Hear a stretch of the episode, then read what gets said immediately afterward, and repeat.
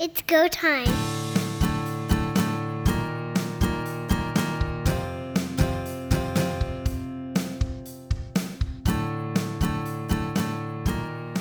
Home is not where you want to be, at least in twenty twenty-three. Welcome, everyone, to third Down Gamble. Don Charbin along with Heath Graham.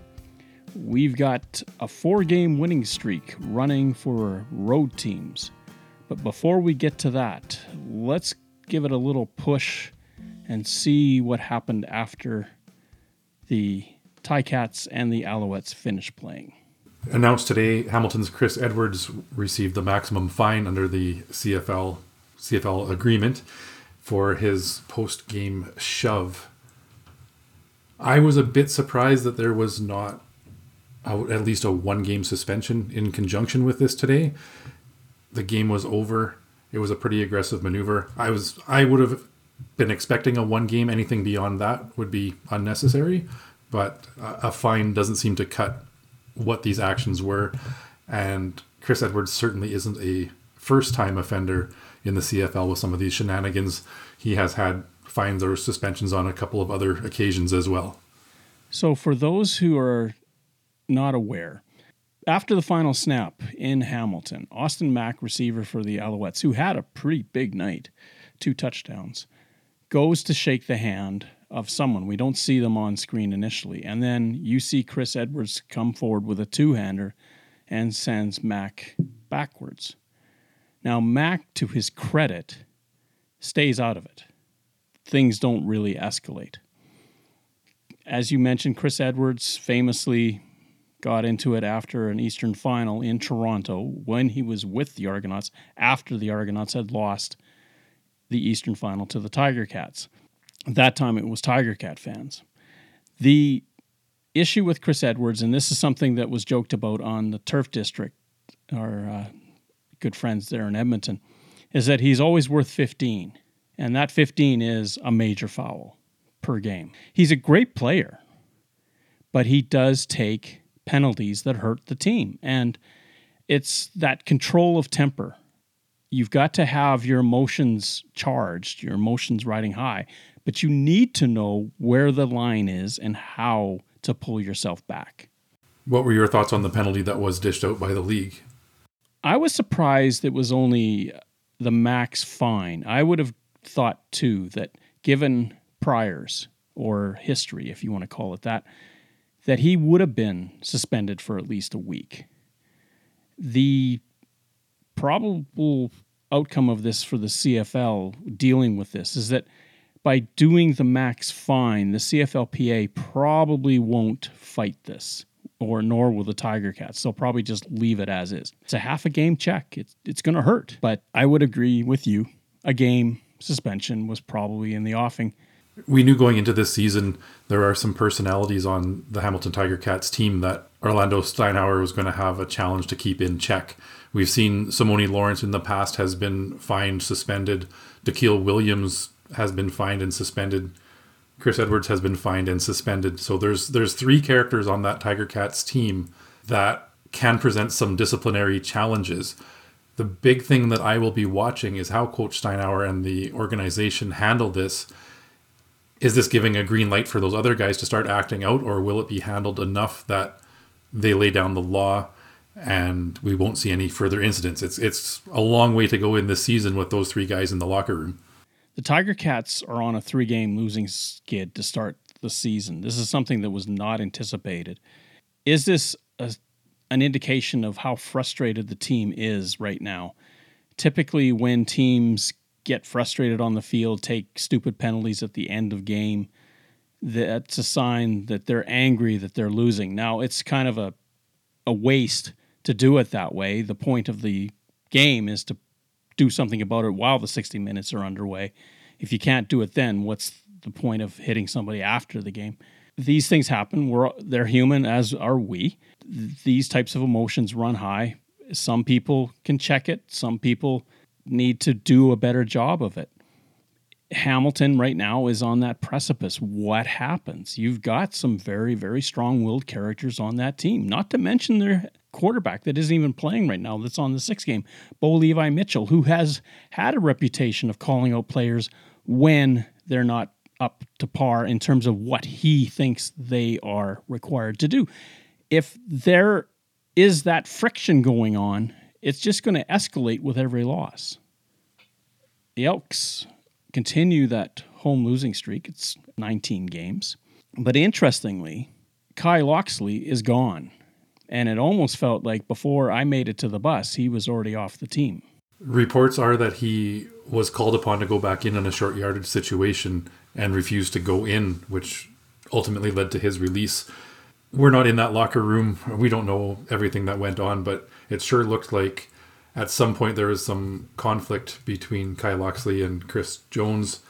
Locksley separated himself on the sideline from the rest of the team for about the last ten minutes, kind of standing way to the side, apart from the rest of the players and coaching staff. So did he quit on the team? Did the team quit on him? Was it compounding frustration, as you say, in, in starting the season without a win? That home losing streak continues as well. I'm a bit surprised by this move, considering the struggles at quarterback that the Elks have had so far this season, but you can't be that that cancer in the in the locker room and then and then turn over the ball on your one play in the game and expect to stick around. I think the biggest thing that hurt Locksley in a way, and it's tough to say this, but he desperately wanted to be a quarterback, and the Elks had started him at receiver. He got to go on third down gambles, and he wasn't seeing the field as a quarterback the way I, I think he projected himself to be.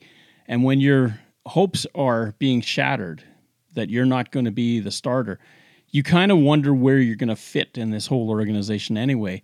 And certainly the frustration of fumbling the football, I'm sure he was mad at himself over that. And if the Elks were two and oh going into this game and looking at another win, it might have been a different situation.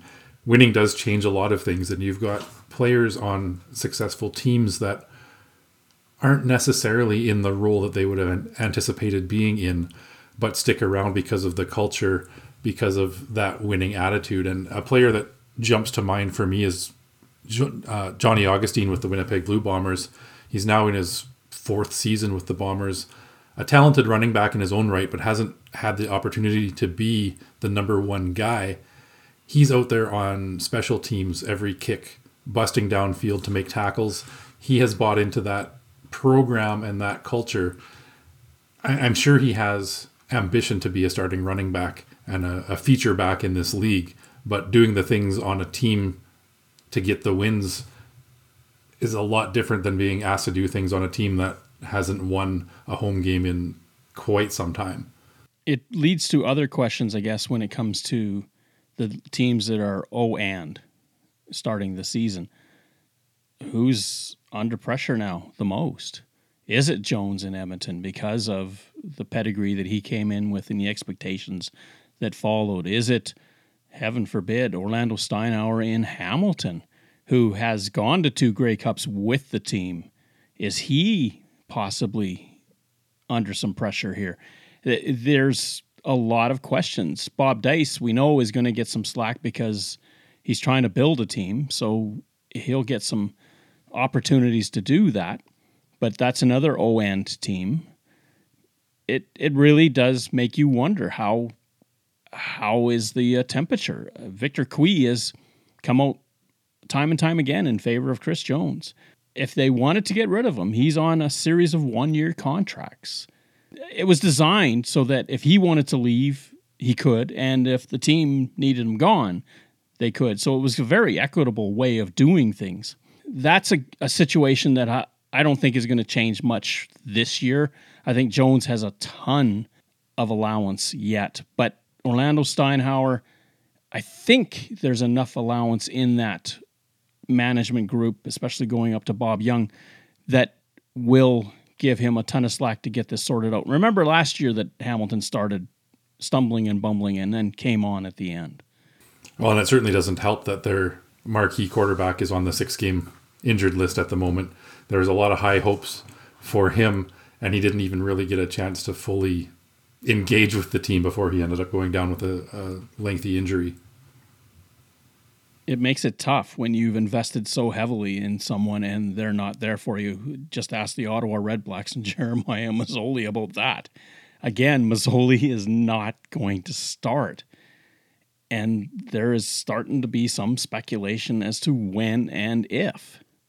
And that's a tough one for the Redblacks to take because they had a lot of faith that Mazzoli would be their guy at quarterback, and he has not set foot since that incident in Regina with Garrett Marino. T S N ratings are coming on stronger and stronger. The overall ratings for the last weekend improved again, and it's the th- basically every week they're getting better and better. And I think part of it, as we move forward, is that people are getting now more in tune to the idea that the C F L is underway, and there are I, I've really liked this Thursday, Friday, Saturday, Sunday marquee matchup type of idea that they've come up with.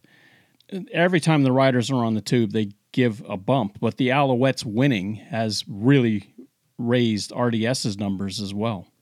The one criticism I have heard regarding the Sunday games is a lot of people that attend the games in person would prefer if they were a bit earlier start.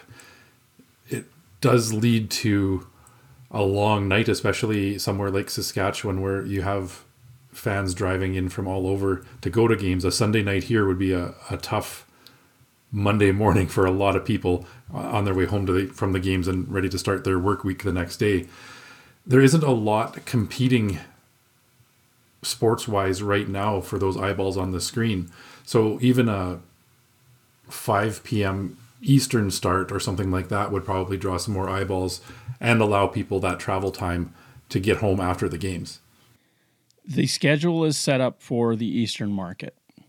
You mentioned Saskatchewan in particular, but having been in Calgary and in Edmonton on this last weekend to watch both of those games, you're right, there's not as much traffic that comes from outside the city. So a five o'clock start probably works very well, and attendance numbers, I think, reflected that.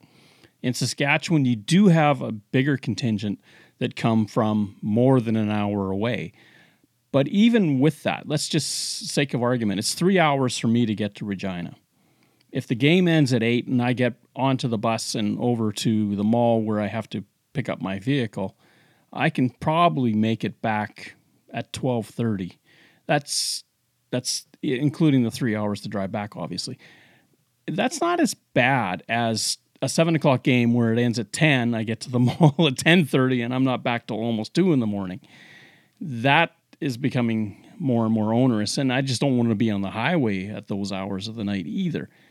I don't mind the five o'clock start. If it helps, Thursday night tends to be a later game. Friday, Saturday, Sunday tend to be the earlier game. They want consistency. They want this to be what is required viewing in a sense that you always know where it's going to be and when. And the nice thing with having the game spread over the four days as well is you continue to have each game be a feature game. You don't have any overlap. Oftentimes when you've got a, a double header, the end of the first game can cut into the beginning of the second game, especially if it goes into overtime or if it's a, a close game or if there's a weather delay. Any of those kind of things can affect the viewership and the ability to watch both games in their completion. So having a separate night for each one does eliminate that. I think it's it's great for the league. We are getting more people. I had some discussions with people last week that didn't realize that the season had started. You're you're fighting against those people, and we're starting to see those numbers come up as people realize, hey, this is going on. It's, there isn't a lot of other stuff to watch sports-wise, as I said. There's there's golf, there's some baseball, not a lot of other things competing at the moment. So unless you're up against one of those major events, there's a great opportunity to watch some fantastic football. You're you're looking at a paradigm shift in terms of football. The U S F L, the X F L have been fighting doggedly, trying to create a market in the spring. And the C F L, because of the N F L draft, is kind of stuck where it is. It starts in June and it moves forward. but it's, relatively speaking, in Canada, it really starts to warm up in June for most of the country. The C F L now has to move that paradigm away from the cooler fall, fall weather and into a warmer June. The one thing that you have to consider, too, afternoon games in the summer aren't the greatest idea because in the heat of the day, we're looking at, as much as we hate minus thirty-five in November, plus thirty-five is not going to do you favors in the middle of the afternoon either. So they're kind of wedded to a five o'clock start in the west and a seven o'clock start in the east just to get away from the heat of the day. That's a very fair point as well, especially we have had quite the warm spring and early summer so far. It's tough playing in that thirty-five degree heat. We have situations where exhaustion comes into play. A lot of players will start cramping up because of dehydration, those sorts of things. So in the name of player safety, you're right, it does make sense to push it a little bit later in the day. And before we get out of first down, uh, happy trails to Dan Carson, who was the public address announcer in Calgary. I happened to be at McMahon and just so happened, unfortunately, that was his last game. He passed away suddenly. He was a great P A announcer. And many a year I've driven to Calgary to watch the Stampeders. That was a very familiar and a very comfortable voice coming from the loudspeaker. He will be missed. Second down. We mentioned in the first part of the podcast that road teams are running the show right now. Two out of every three games played in twenty twenty-three have been won by road teams. If you want some context, and this is from the stats guru Steve Daniel, July thirteenth to sixteenth of twenty sixteen, and October sixth to ninth of twenty seventeen were the last two times that the road teams swept a week. The longest winning streak for road teams overall, eight games, and that was also in twenty seventeen. What is happening that home cooking doesn't do it? I don't have an answer to that one. I mean, as we've discussed, there's a couple teams that have struggled mightily at home for quite some time, but game one this week was not a case of a team that generally struggles at home and haven't lost to a Western opponent at home in quite some time. This one was a, a big shocker in Winnipeg. The Bombers came out flat. The Lions came out firing on all cylinders, and it was a big thirty to six spanking of the Bombers. It's always a great question. Did one team come out flat or did the other team make them look so? And in this case, I'm looking at that B C Lion defense and how well they have played, allowing roughly seven points a game, which is just unheard of in the C F L so far. Only Calgary's put up a touchdown against them. The mighty Blue Bomber offense that had been averaging forty points a game, two field goals. B C made a statement. I don't care who you are and what you think of June football, that was a statement game by the B C Lions. one hundred percent. And it's their defense so far is looking similar to Winnipeg's defense of twenty twenty-one, where they did not give up a lot of points or a lot of touchdowns either. The one thing I will say about Winnipeg coming out flat is the first offensive possession for the Lions.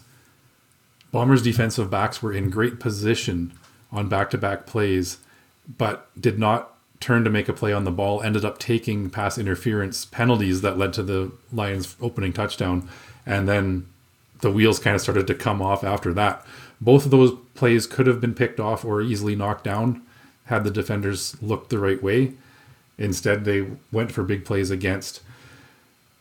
The biggest shock to me was the Lions defensive line versus that Bombers offensive line. They were beating them up the middle. They were beating them around the edges.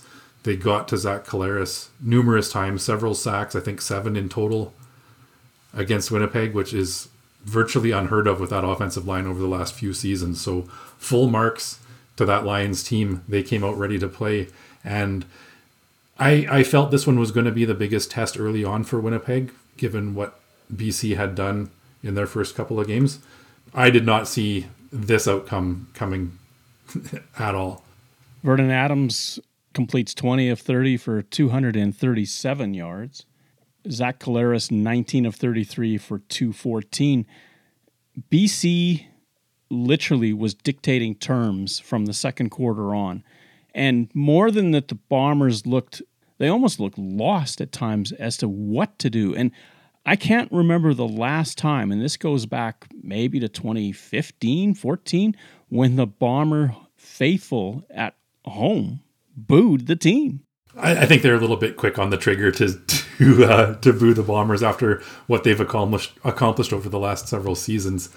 I understand the frustration, but I have been to several games in Winnipeg that it was not unexpected to boo the team off the field. This one, to me, the biggest challenge will be how the Bombers come out this week. If it was just the case of one game, it got away from them, they flush it and move on, great. If they start to struggle against Montreal this week, then you start to evaluate player positions and, and see where you go. But at this point, I, I don't think it's time to panic in Winnipeg. That game was far from their best, but I don't think they're done competing for this West title yet. I don't think we need to put the Blue Bombers out to pasture yet. Not having Jackson Jeffcoat come from the other edge does limit Willie Jefferson, because now they can double team him. And he was pretty much a non-factor in this football game. The Blue Bombers, yes, Father Time is catching up to them. The thing about Father Time is that when it catches up, it happens in an instant, and it's over. I just can't see how the Blue Bombers are there yet, but it does make you wonder that their pedestal has just been knocked over and there's a new kid up top. Good news in Winnipeg is Jackson Jeffcoat did participate in full practice today, so it looks like he might be returning to the lineup soon. But absolutely, that was one of the, the key things, is the ability to have both of those rush ends performing at a high level changes how a de- uh, changes how an opponent's offensive line has to strategize. Having one of them out of the lineup, you key on the other guy, and it really changes that dynamic. Bombers also making moves at the quarterback position. Terrell Pegram is now out, and Dakota Prukop, who spent some time in the U S F L, is now back. That's a great gig if you can play spring league in the U S F L and then just miss a couple games and come back and play the rest of the season in the C F L. Dakota Prukop was lights out on short yardage situations last year with Winnipeg, and that is why he was brought back in. Terrell Pegram had some exciting plays in preseason. Didn't look great running the short yardage in the first regular season game. So I believe that familiarity with Prukop and what he brings to the table is, unfortunately for Terrell Pegram, what led to his release. We'll see if he does land with another team. Uh, exciting player, fast, and could be a future quarterback in this league if given the right opportunity. Unfortunately for him, it wasn't in Winnipeg this season. Again, this philosophy of making your third-string quarterback your runner for third down gambles. Again, why are you paying running backs to do the job? Set up a blocking back, get him in front of him, pick your spot, and go. I, I just don't understand this. They have now fallen from the ranks of unbeaten and, as you say, are off to Montreal to take on those undefeated Montreal Alouettes, who really did a number on the Hamilton Tiger Cats. thirty-eight to twelve, Montreal goes in. Hamilton was favored by the point spread and yet could not convert. They went to the score zone four times and came away with field goals every time. The Alouettes go and score touchdowns every time, and there's the difference in the game. This was another early season statement game. The Montreal Alouettes had a lost, lot of question marks coming into the season. Cody Fajardo looked calm back there running that offense and turned this one into a win. I had picked Montreal to win this game. I didn't expect it to be a twenty-six point gap the way it, it played out, but Montreal looked good on, on all facets of the game. Hamilton, as we mentioned, Bo Levi Mitchell out for six games. Matthew Schiltz thrown back into the starting quarterback position. Struggled to, to convert, as you mentioned. Field goals aren't going to cut it when the other team is putting up seven each time they're coming down the field. You look at the numbers. The Alouettes have eighteen first downs, Hamilton sixteen. Passing yards, Alouettes two hundred ninety-two, Hamilton three forty-five. You kind of think that this is a much closer game than what was happening on the field, but interceptions, that same out, it seemed like, that Matthew Schiltz threw twice. One was picked off and almost scored. The second one was picked off and was gone for a score. I think the one of the high points for the Hamilton Tiger Cats is their new kicker, Mark Leggio, went four for four on his field goal attempts.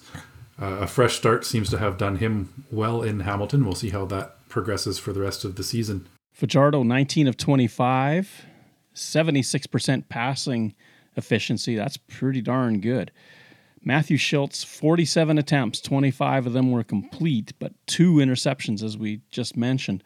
Schiltz will be the starter when they get back on the field. It's I don't blame him for what happened out there. On the very opening play of the game, that deep shot he threw to Tim White, he got crushed, and it looked like he was favoring his ribs for the rest of the sixty. Saturday night, the Rough Riders are in Calgary to take on the Stampeders. Calgary, who has struggled at home in the last couple of years, winning three home dates last year, haven't won any this year.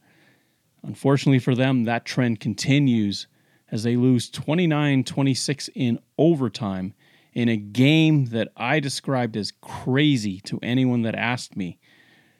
Unbelievable circumstances where fumbles were batted around. A fumble went out of bounds. It seemed like one team recovered, but the player was ineligible.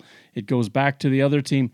And then, of course, the final play of the game, an interception in the end zone in the second overtime mini game ends it, and the Rough Riders come out with two. I can't remember the last time a team won with two field goals, one each mini game in an overtime.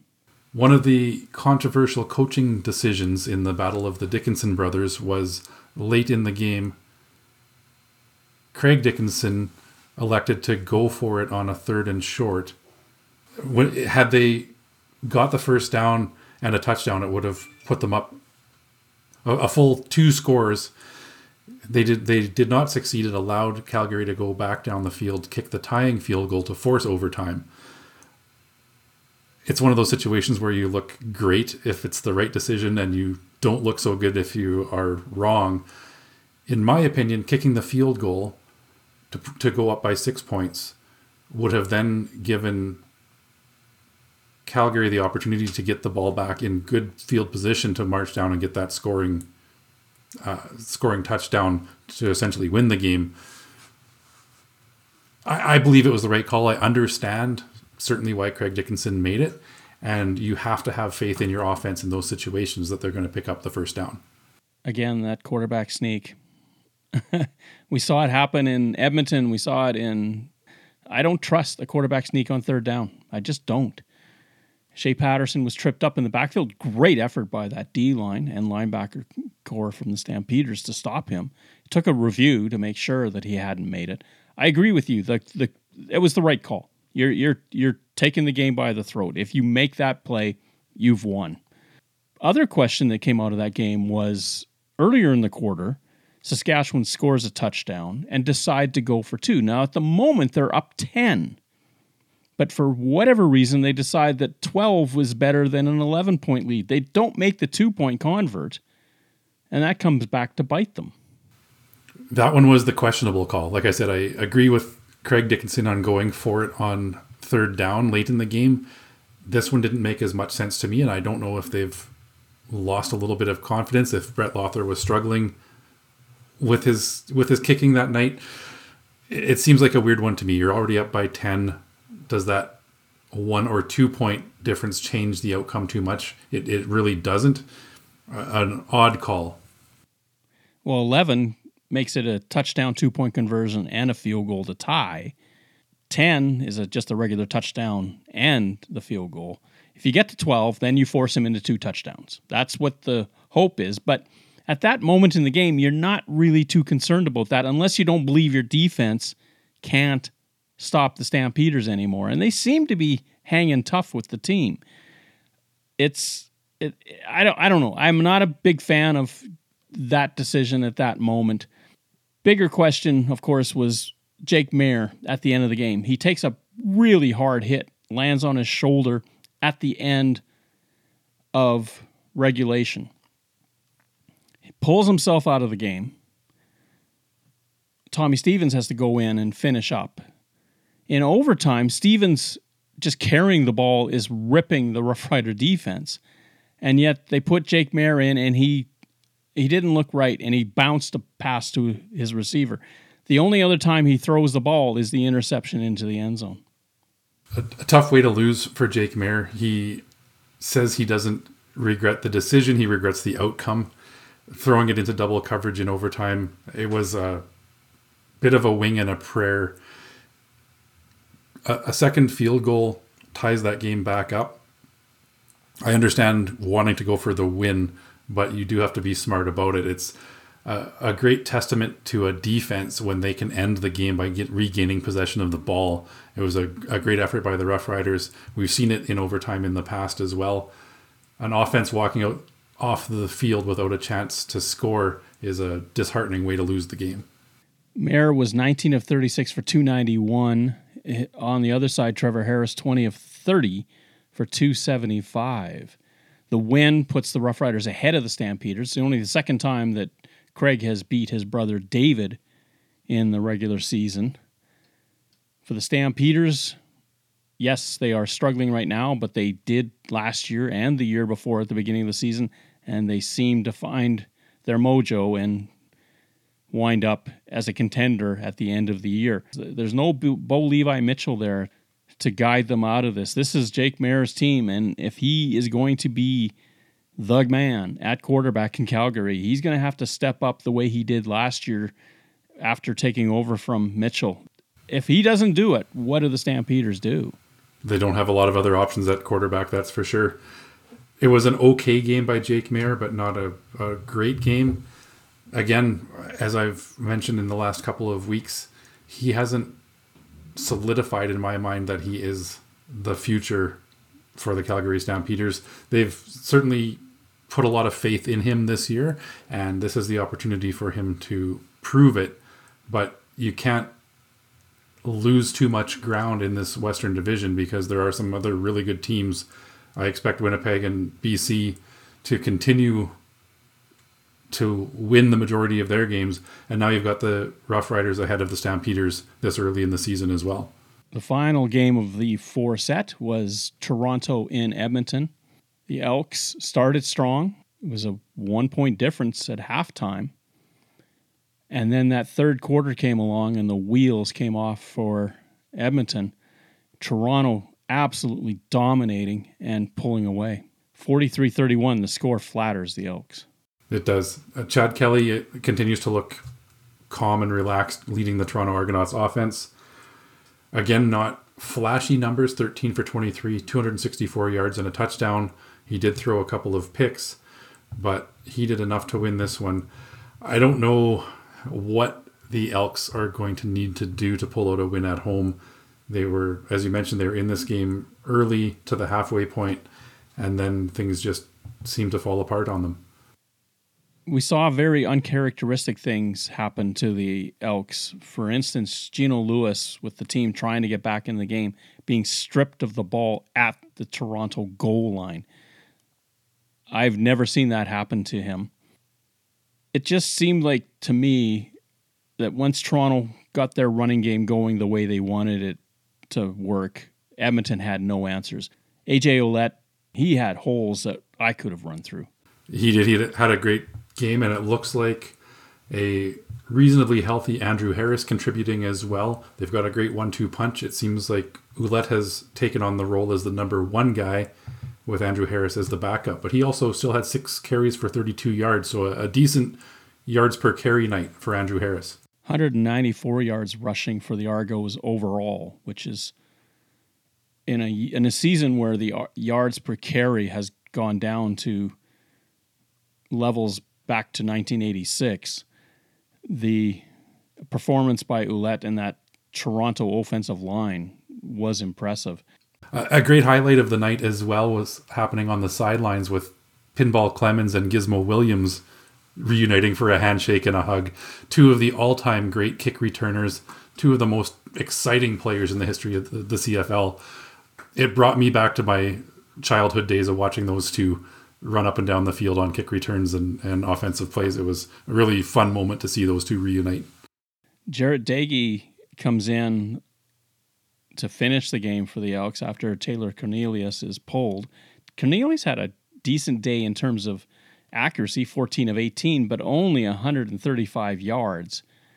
Doege came in nine of eleven for one sixty-three. He did throw a pick six, but he did throw two touchdown passes. Granted, one of them in garbage time off a deflected ball. It looks like Jarret Doege will get the start for the Elks in their next game.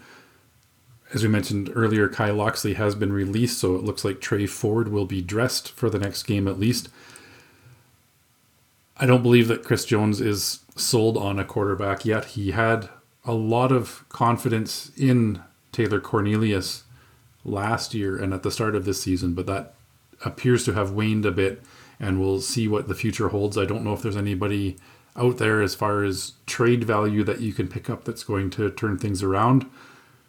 The Elks need to solve that situation. They have too many weapons on offense that they shouldn't be struggling to put up these points. Eugene Lewis is one of the top three receivers in the league for sure. I would even put a strong argument at the number one receiver in the league. So for your team to continue to struggle with that guy on offense, you have to make some changes. Famously, Dylan Mitchell claimed that he could get two thousand yards. Well, he's added six more to his total as a result of the game against Toronto. You mentioned Eugene Lewis, five receptions for forty-three yards. Thinking back to Jones' tour in Saskatchewan, remember he struggled with Kevin Glenn and Brandon Bridge as to which one was going to be his starting quarterback, and that continued throughout the season. He's a defensive guru. He had Michael Riley the first tour in Edmonton, and Michael Riley took care of a lot of things for him. He doesn't have a Michael Riley right now. He doesn't have a Willie Jefferson on defense. And those are two pieces of the puzzle that he has not found again. Third down. Just three games for the C F L this coming weekend, a Friday, Saturday, Monday affair. We start in Ottawa with the Red Blacks, with Tyree Adams getting the start. We'll face the Edmonton Elks. Edmonton went into Ottawa and beat them last year. I don't know. You've got an oh and two and an oh and three going head-to-head here. I just don't know. Two-and-a-half-point favorites are the Red Blacks. How do you come up with that number? Well, you've also got Jarret Doege making the start for the Edmonton Elks, so you've got two unproven quarterbacks in this league in in Adams and Doege. We have seen both of these teams struggle at home. Does that give the advantage to the Elks, being that they're on the road in this one? They, I, I don't even know where to start on this one either. I guess I'm going to pick the Red Blacks at home to end their losing streak. I say with so much confidence, but that's that's where I'm going to go in this one. I'll take Ottawa at home on a last-second field goal by Lewis Ward to win by one point. So Ottawa to win. Other than a coin flip, I have no idea. The problem is, with Doege and with Adams, one of them could just go lights out. Or they both could. And this could be the game of the year. Or or neither could, and they struggle to put points on the board. But it's such... That's the thing. It's such an unknown. You have so little upon which to base an opinion. Other than Ottawa has struggled coming out of the gate. Edmonton has struggled coming out of the gate.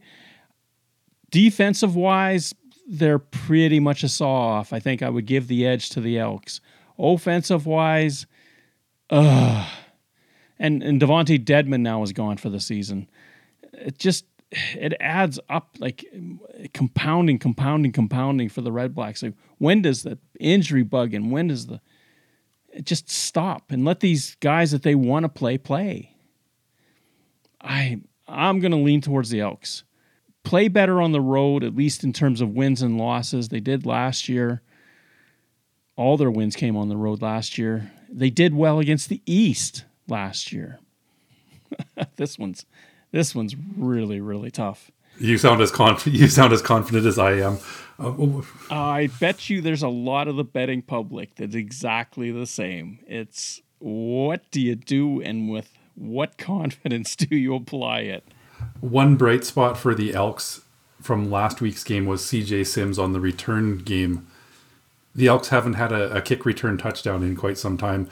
I believe it's coming soon. C J Sims looked electric for the Elks in what he did in, in limited action last game with three returns for one hundred four yards. It won't be long before he breaks one. It might be in this game against the Red Blacks. Andrew's famous saying about the Elks return game was catch and fall down. That's true. C J Sims really put on a show against the Argonauts. Saturday night, the Blue Bombers are in Montreal to take on the Alouettes. Winnipeg won there last year with a big fourth quarter and a huge Janarian Grant kick return score. The Alouettes are undefeated. The Bombers are two and one. The Bombers are smarting, but the question is, did we see the real Blue Bombers against the B C Lions, or was that Blue Bomber team that played the Rough Riders the week before, was that the team that is going to go to Montreal? Mike O'Shea is patient. He will not panic about anything. He is going to work slowly to figure out what went wrong against the Lions. I've always argued that the defense in Winnipeg, if you want to beat them, you throw deep. You pick on those corners. The Alouettes can do that. Fajardo, if there's one thing that he's great at, it's deep throws. He is almost lethal with his deep throws. With the with the Bombers, I mean, most of the betting lines are at six. We always go with halves.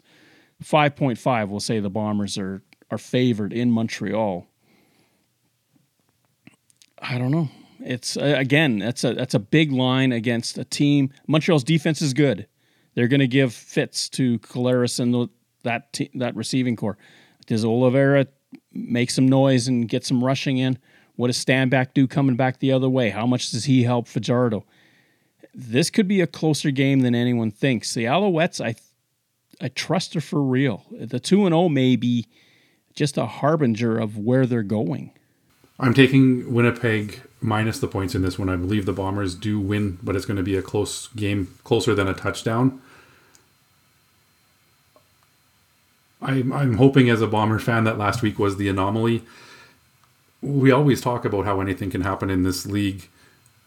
And case in point, last year, if you look at the stats, Dane Evans had his best game of the season against the Bombers last year. He looked like the Dane Evans of old.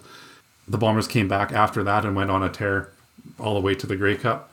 I believe they've still got that in them. This is going to be a, a tough test as a comeback game after that lackluster performance against the Lions. I think the Winnipeg Blue Bombers win this one on the road, but it's it's a closer than five and a half point spread. Montreal to win, it's going to be early turnovers that are converted. That's where they beat the Blue Bombers. Monday, it's a national holiday in Canada. Typically, it's July the first, but because it falls on a Saturday, most places are observing Monday the third of July as the holiday. So the Argonauts are playing at home, and they're taking on the B C Lions. This is a battle of undefeateds on a holiday Monday. This is something that is going to be a lot of eyeballs looking at because, wow, you've got that defense in B C that is just remarkable so far. And you've got that storyline with Chad Kelly and A J Ouellette and that Toronto receiving corps. It's like the uh, two opposable forces meeting head to head. Who's going to come out on top? The Lions right now are favored by two and a half. Again, you might as well put this one to zero and just say pick the winner. Only three games this week, and arguments can be made for any team winning these ones. It's a, a tough week to pick. I like what I saw from that Lions defense. I haven't seen huge numbers put up by Chad Kelly yet. He has done enough to win the games, but he hasn't blown anybody out of the water. I'm giving the edge to the Lions on the road in this one. They're going to win this one. They're going to cover that spread. Toronto has great defense as well. So this one is, is going to be a really good game. but I, I tend to lean towards the Lions. Vernon Adams has looked really solid at quarterback for the Lions this year as well, so I'm going to give them the edge. What a start to the season for the B C Lions. They play the West semifinalist opponent, and then they go on and play the West Final or the Grey Cup opponent and the other Grey Cup participant. Like, that's... You can't schedule it any rougher, and the Lions are favored in the third game of the set. This is just unbelievable. Is anyone thinking about Nathan Rourke right now with that offense? Vernon Adams Junior is doing what he needs to do. They, they've been missing receivers. Lucky Whitehead goes out. Dominique Rhyme goes out. Of course, they're still missing Keon Hatcher, who hasn't played yet. Yet they still find a way. It It's just fascinating to see this team. They've already pitched a shutout this year as well, so everything seems to be working for that Lions defense. It'll be great to watch them develop throughout the season and see where that points against lands, because so far averaging less than seven points a game against is a phenomenal start that I don't think anybody fully expected. If they can keep this up, even remotely holding that pace, it's going to be a historic defense. Oh, I, I'm going to lean towards the Argonauts at home. Toronto is a tough out at the best of times at B M O. They proved that last year. They've been proving it. And they, and this team, to me, the way they owned the Elks in that third quarter, where they just dictated terms, not unlike what B C did in the second quarter against Winnipeg. The Argonauts are a team in ascension. The Lions are a team in ascension. This is a, am I getting there faster than you? I'm I'm going to go with the Argonauts.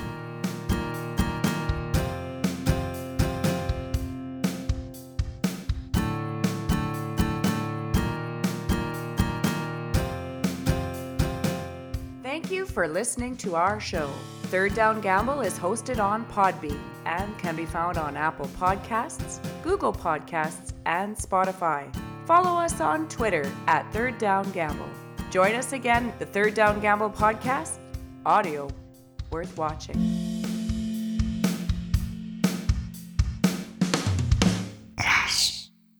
Third Down Gamble uses the expert resources provided by Canadian Football League player and game statistics for analytics, game notes, and statistics, and three down nation dot com for news, insight, and in-depth analysis. Please visit C F L dot C A and three down nation dot com for the most up-to-date information on the Canadian Football League.